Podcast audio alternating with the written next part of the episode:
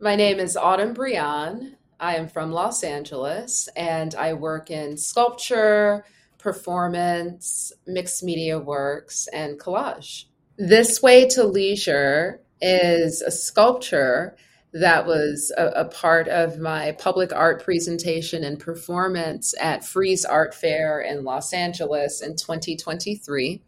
And this piece is inspired by the history of Black leisure sites uh, in different parts of what we now call the United States, and also uh, different places that were strongholds of Black land. So I, I, wanted to create a directional sign, something that we usually use to help us uh, know where we are and what's near us and, and how to navigate to those places. Except I, I, I wanted to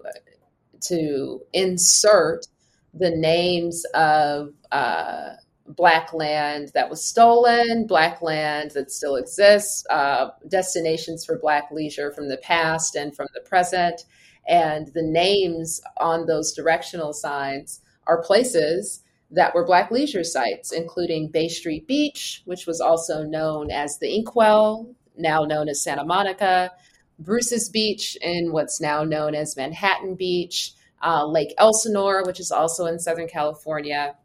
and Section 14, uh, which is in what's now known as Palm Springs. On a personal level, it's, this is an invitation to consider what does leisure look like, not as a destination, but as something that you make time for every day. If it isn't just a physical place, where are uh, where are the moments where we feel leisure and I, I, think it's so important for us to think about that not only on a personal level but on an interpersonal and societal level um, because that's how we create leisure on our own and maintain it as a priority and how we get to dramatically